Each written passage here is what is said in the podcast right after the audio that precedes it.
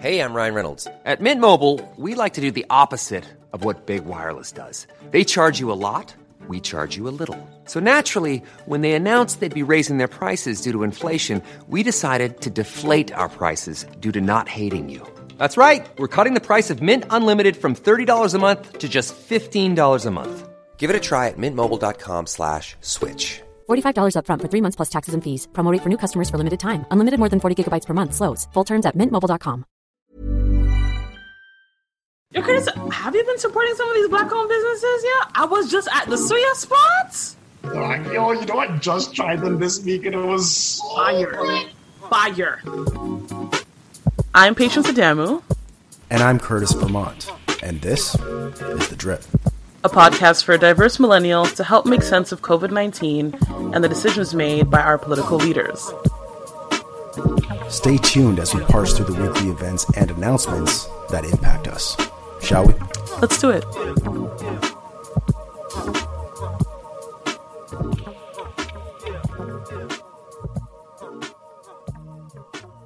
well, I so glum, chum.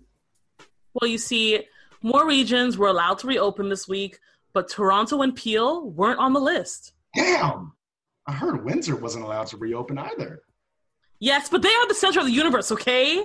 I need a patio and winners. Needs for patio winners. No, I feel you, man. I feel you. Well, for our listeners in Ontario, Durham just opened up uh, to phase two on Friday, so you guys are good. Same thing for those living in Hamilton. To see a full list of regions that have moved on to phase two, just check our feed.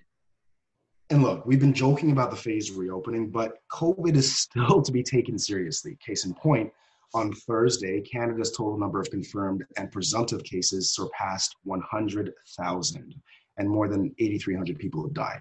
For those living in Toronto, for example, we've experienced 1,000 deaths so far. But Jane Heffernan, a mathematician epidemiologist at York University, said she and her colleagues estimate that the reproduction rate of COVID in Ontario is somewhere between 0.8 and 0.9 additional infections generated from each new case. And a rate of less than one will produce a drop in case counts over time. In her words, she thinks the downward trend is pretty stable and she hopes that it will continue. Let's hope so. Man, what's going on with the border politics? Yeah, th- that's becoming a new thing now, eh? The politics of what happens there. It's going to be closed for another month, going straight to July 21st. And I honestly wouldn't expect, or I honestly would expect, that it's probably going to be closed until August 21st, too. Well, I, I'm not sure how good that is. Although Florida did just announce a, another hike in their cases uh, by about 4,000. So, Literally one day. yeah. So sad. Yeah, I mean, if they were more responsible, they wouldn't have to deal with this. So I, I just don't want to have to deal with them coming up here. So I think the border should stay as closed as long as possible. I hear that. Well, I don't know about you, Patience, but I've been kind of concerned about what's happening with CERB because I saw that you know the the wage subsidy was being extended, and I saw that there were other th- measures being either implemented or extended for people who needed them. Um, and I was saying to myself, look, I would love to start working as soon as I can, but it's kind of tough out there in the job market. So I'm happy to say that because of Jagmeet Singh, CERB is being extended. Praise sweet baby black Jesus. Because Jagmeet made this a reality by warning Trudeau that the NDP wouldn't support the government this week during a vote on spending estimates unless the minority liberals agreed to extend the CERB. So just like that, all of us who are and will be struggling to find work will have another 16 weeks of runway. This probably underscores the reality that minority governments can work despite what conservatives and even many liberals think. For example, from 1962 to 1968, a liberal prime minister, being Lester B. Pearson, helped bring in Medicare, the Canada Pension Plan, and the Canada Assistance Plan for Poorer Provinces, with help from Tommy Douglas's NDP. Minority governments have historically made our country more progressive, in my view, because it's forced governments to not only listen to business interests, which usually have the most sway on matters of state. So, look, kudos to Jagmeet Singh, kudos to the NDP, and don't let anybody ever again tell you that minority governments don't work. Last week, John Tory finally announced that anybody who wants to take the TTC has to do so wearing a face mask. Honestly, Curtis, I'm here for it.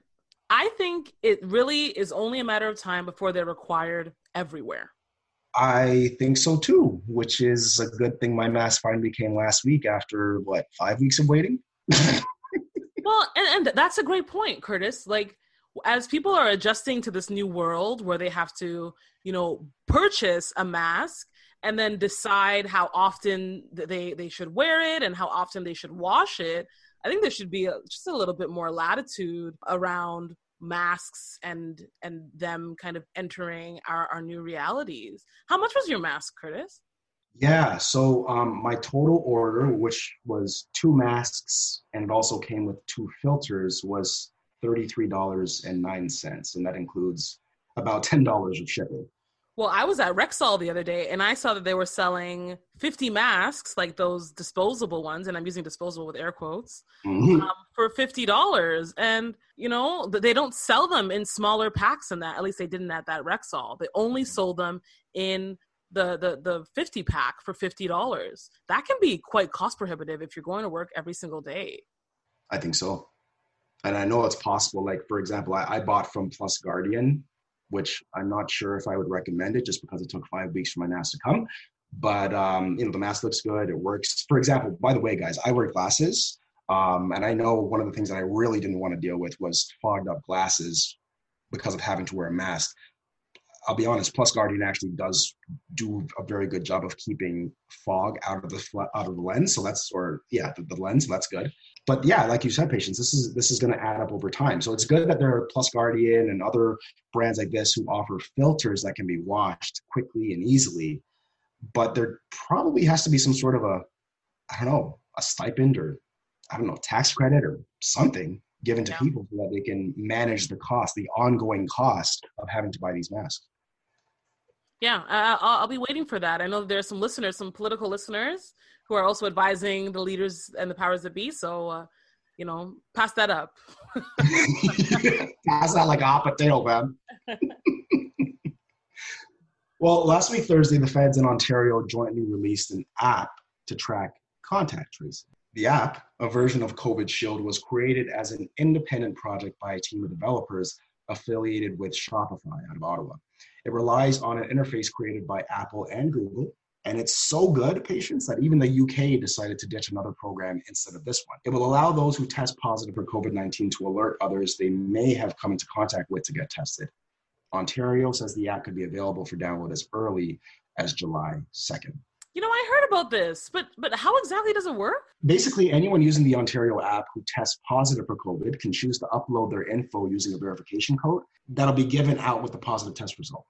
The app will then anonymously alert all others whose devices were within close range of the one belonging to the person who tested positive.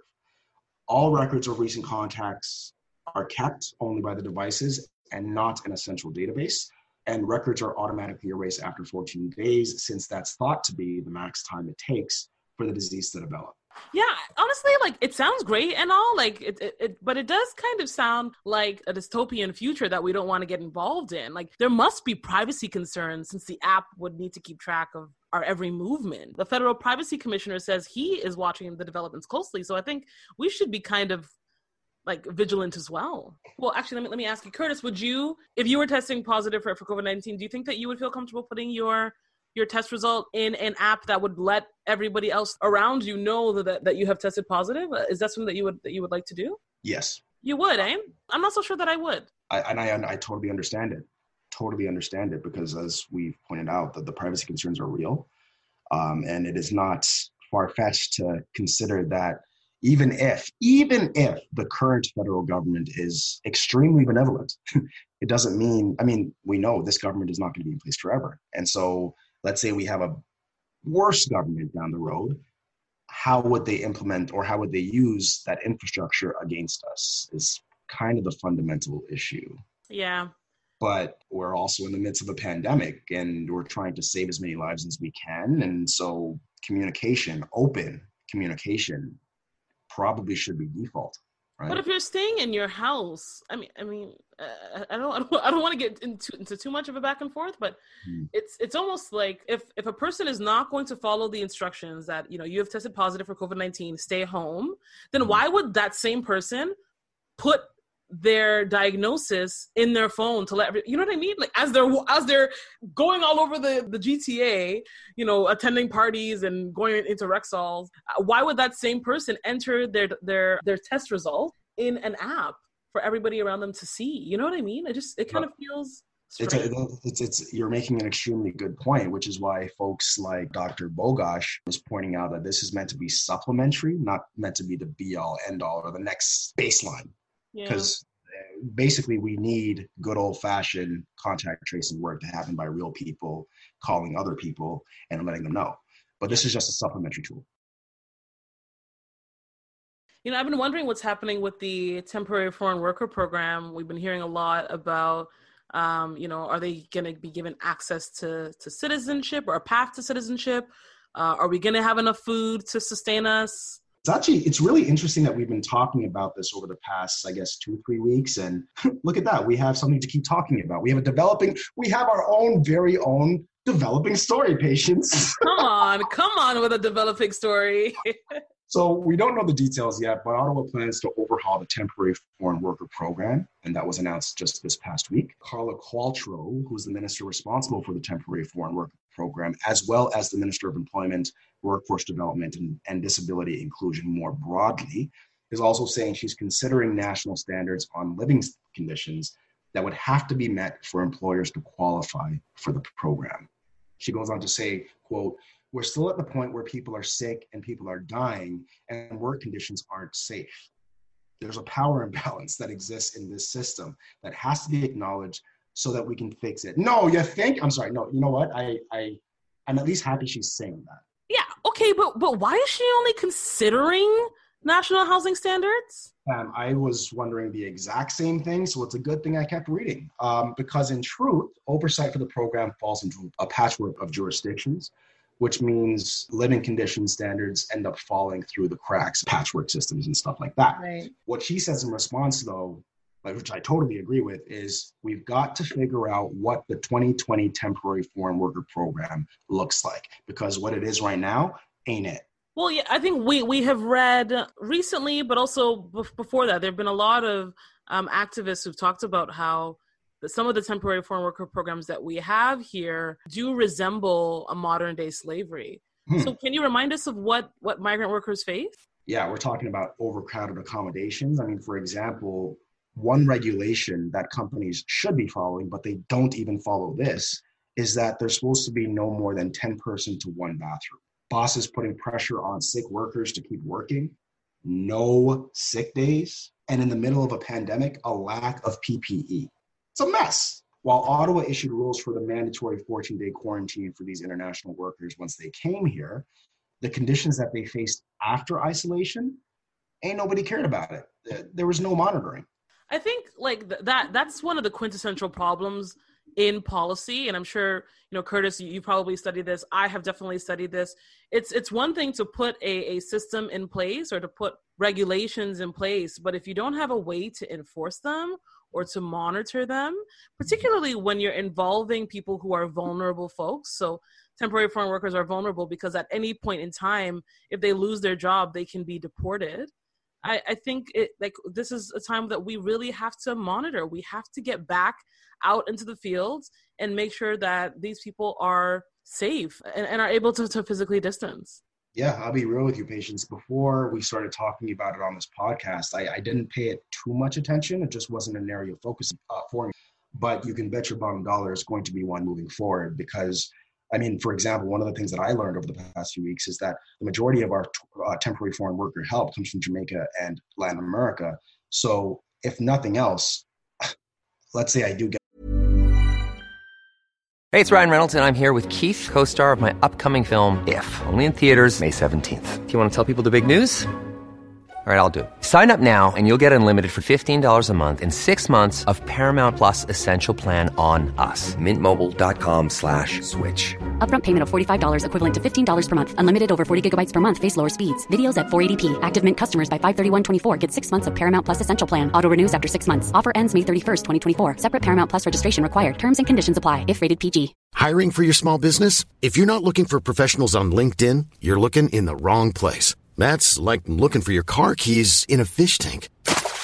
LinkedIn helps you hire professionals you can't find anywhere else, even those who aren't actively searching for a new job but might be open to the perfect role. In a given month, over 70% of LinkedIn users don't even visit other leading job sites. So start looking in the right place. With LinkedIn, you can hire professionals like a professional. Post your free job on linkedin.com slash people today. into government, I need to ensure that I am looking out for people who look like me. Full stop. And and listen, listen this isn't just a, a question of theory. This isn't just a, an educational exercise because two people have already died during COVID because of these deplorable conditions, right? That's why somebody like Pablo Godoy, who was the Calgary-based liaison for Mexico with the United Food and Commercial Workers Union, said he's pleased to hear the minister's words, but is also eager to see what comes next. In other words, deeds, not words. Let's see what they do.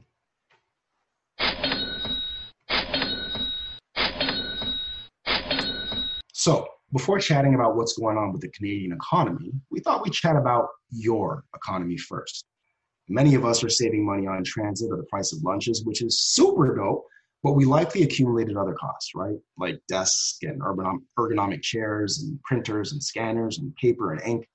There's also the added cost of delivery services and increased data and electricity usage at home. Don't even get me started on air conditioning. What do you think we can do to offset all that? Act like a conservative and write your expenses off, man. That's what you can do about it. Some of you already know about uh, the T2200 forms if you're used to working from home more than 50% of the year. So, unless the federal government makes a quick change to tax rules now, anyone who works from home regularly, and regularly again means more than 50%, can deduct a portion of their business related expenses from their taxable income. The expenses that fall into this category include utility payments, rent, and business related cell phone usage. It also includes office supplies for homeowners in particular. Deductible expenses also include maintenance and upgrades to your home office. Fam, what? uh, yeah, let me call my, my, my tax woman just now. I know, right? I mean, look, most people don't know about this unless they're freelancers or salespeople, which you and I essentially are. So, all that said, we recommend you ask your tax professional to help with this when tax time comes. Don't say we didn't put you on. Nope. Starbucks plans to close up to 200 Canadian locations over two years as a response to customer habit changes due to COVID 19. They're probably going to have to react to Black Lives too. Uh, they'll be accelerating their plans around contactless service. The company was already experimenting with pickup only coffee shops before the pandemic. For example, the first Canadian Starbucks store using the new super tiny format launched in January. Have you seen it? Well, thankfully, I'm not a downtown rat anymore. So, no, I do not know. I'm just kidding. People, all my people downtown do not come from me. Some of the Canadian stores up for closure will be, quote, repositioned, according to a statement provided by a Starbucks rep, with more store formats that include pickup, drive through, and curbside delivery. Starbucks is saying that uh, it plans to open more new locations in other parts of the world too. It was pulling back on structural growth in North America anyway. I think this is a really interesting thing to talk about in the economy section of our of our podcast because I think it, it, it is indicative of what we will see other restaurants or other um, third spaces do. And what I mean by a third space is there are a couple of, of restaurants and places that we go to. Panera Bread is a good example. Starbucks is a good example. Most cafes are, are a really good example of this, where people go to do their homework or they go to meet with their book clubs, but they're not really full fledged restaurants. Mm-hmm. And I think their business was the business of people coming together, being in close proximity, and it, it wasn't just you know coming through the drive-through and, and buying stuff. So they have, you know, Starbucks is saying that they have had to completely change their business model. And I wonder who else is going to have to change their business model. I think Panera Bread is probably right there with them. Do you see other businesses heading in this direction? I see Panera needing to reduce the salt intake in their food, but also, yes, you know. Panera Bread give me a rotten apple, fam. don't talk about like you know having apples on the side of as a side dish in your in your meals, and then you're giving people rotten apples. The the city of Toronto has asked people who work in the financial sector and in the insurance sectors to keep their employees working from home for a while. Don't you think that that will have some kind of longer term ramifications in terms of how those businesses operate or? Absolutely. i mean how do you basically how do you still serve those customers or how do you get those customers to continue buying from you if they're they literally don't have a need for you anymore? It's going to be an issue man. It's going to be a real issue. We'll have to see what governments and, and groups like cfib uh, canadian federation of independent businesses what they what they can come up with. And another thing that I think is maybe the, the blessing aspect of this blessing and a curse mixture is before COVID 19, we were experiencing really, really high property values mm. in the core. And since, you know, people don't really need to live downtown in order to work all the time, and um, maybe some of these offices, these commercial towers aren't going to be as full, I wonder if that will have an impact on commercial real estate and the property values in the city of Toronto. Yeah, and you know what? I'm really looking at this from a from a perspective of an investor because I've got you know numerous Brookfield asset management stocks, and they have been. I mean, one way to say it is fluctuating quite a bit, and and you know, what happens when most people aren't working anymore? I I don't know. I don't know. Do we re do we repurpose what we've been using these these buildings for? And Great if question. we do, what does that look like? Great questions.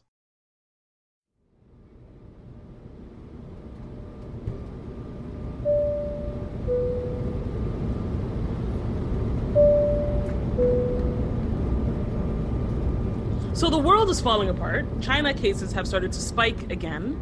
China reported on Sunday that the country had 57 new confirmed cases of coronavirus as of midnight on Saturday. This is the highest number of infections that it has reported in two months.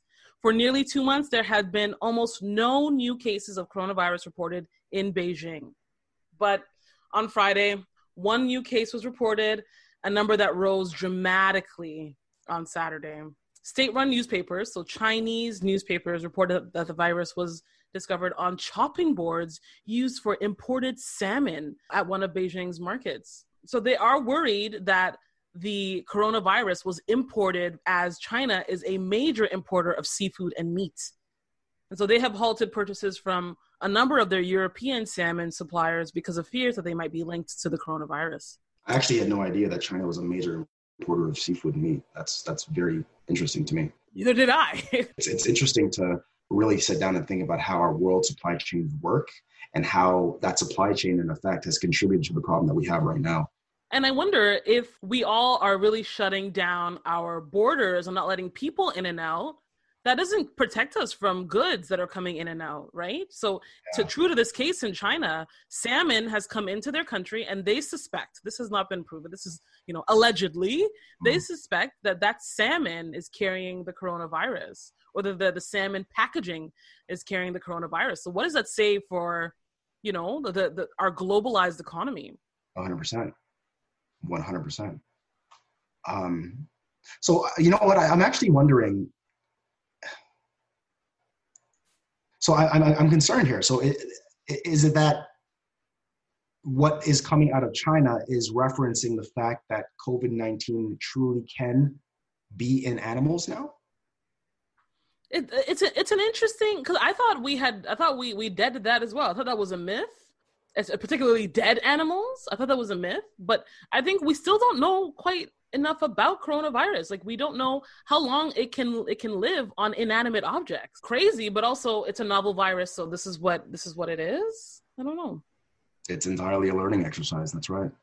Uh, yes so then sorry. about india today don't you? Yeah i do. Uh you know the, the weather the the weather has been a, a, a kind of supporting character in in the discussions of covid-19 so in India, uh, Assam um, has been struck by the season's first flood, triggered by the cyclone Amphan, affecting nearly three lakh people in nine districts.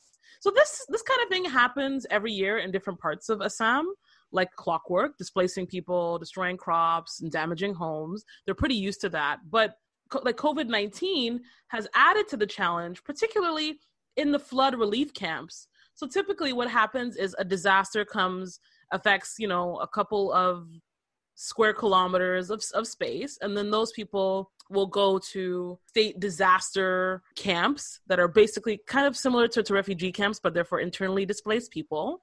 And then they live there until the, the flood has passed uh, and they can kind of rebuild their homes or go go back to their homes but you know you, you can't you can't necessarily go to one of these camps when coronavirus numbers are rising it's, it's not necessarily safer than it would be to to do something else. So as the number of positive cases in india show an upward swing with eased travel restrictions and more people returning home from outside there is this double fear of more floods and more coronavirus and, and they're they're really tied at the hip. Yeah it's double whammies everywhere right? If it's not the virus it's it's the possibility of increased health concerns. If it's not health concerns it's you know where does it end? What were we talking about before? That that 2020 is basically the book of revelations right? Yeah yeah. I'm not even laughing fam. Like that's serious. That ass. So a bit closer to home, Calgary. I don't know how many of us missed this, but I, I have a friend who was actually out on a uh, Uber Eats delivery when she got stuck in a flood. Last week, Calgary had a hailstorm on June 14th that caused approximately $1 billion in damage to houses and vehicles. The Insurance Bureau of Canada has reported 20,000 claims filed related to the event, including home, auto, and business claims. And city officials expect that that's not even it, that those mm. numbers are going to increase. We're still learning more about kind of what the damage is, is looking like, and the city has been hosting uh, a couple of like damage events so that people kind of know what to do next. But people's homes have been decimated. These hail chunks, so hail, as we know it, Curtis, is about the size of fingernail. That's maybe like one centimeter squared maximum. But these hail chunks were the sizes of golf balls. They mm. shattered people's windshields. Anyway, just all to say that that the weather really has been a supporting actor or supporting actress in uh, the the, the COVID nineteen pandemic that we are watching unfold, and I just want to make sure that you know everyone stays safe. Yeah, man. Look, in China, you risk catching the disease yet again from imported food. In India, you risk catching the disease if you get caught in a cyclone and you therefore have to be put into a, a, camp until you can go back to your place of residence. And in calgary you can you risk getting hit by by hail. So i mean to me and i'm being slightly facetious here maybe that just reinforces why many people should be staying home as often as they can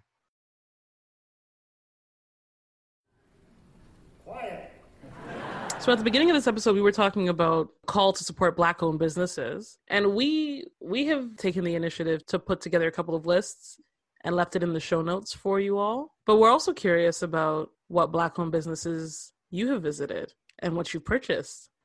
They say you vote with your dollars, so make your vote count. Black Lives Matter. Thank you so much for joining us, everyone. We're releasing pods on a weekly basis, so subscribe to stay up to date. Remember, we're all in this together, and this forum is meant to be a sort of safe space to foster community. So slide in our DMs with any questions or feedback you have, and we promise to respond. I'm on Twitter and Instagram at Patience Eve. And I'm on Instagram at State of Vermont. See you next time. You know, it's getting pretty wild out there.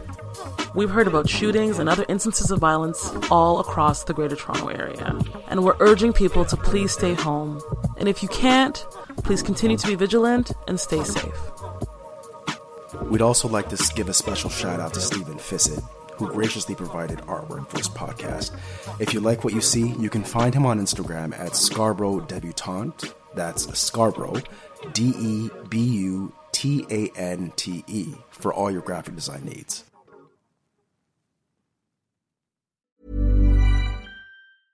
Hey, folks, I'm Marc Maron from the WTF Podcast, and this episode is brought to you by Kleenex Ultra Soft Tissues your ally to help tackle your allergy symptoms this season. I love the change of seasons, but nobody loves pollen and all those other things floating in the air that make you sneeze during this nice weather. Kleenex Ultra Soft Tissues are hypoallergenic and allergist approved. So fight back against watery eyes and runny noses without worrying about irritating your skin. For this allergy season, grab Kleenex and face allergies head on.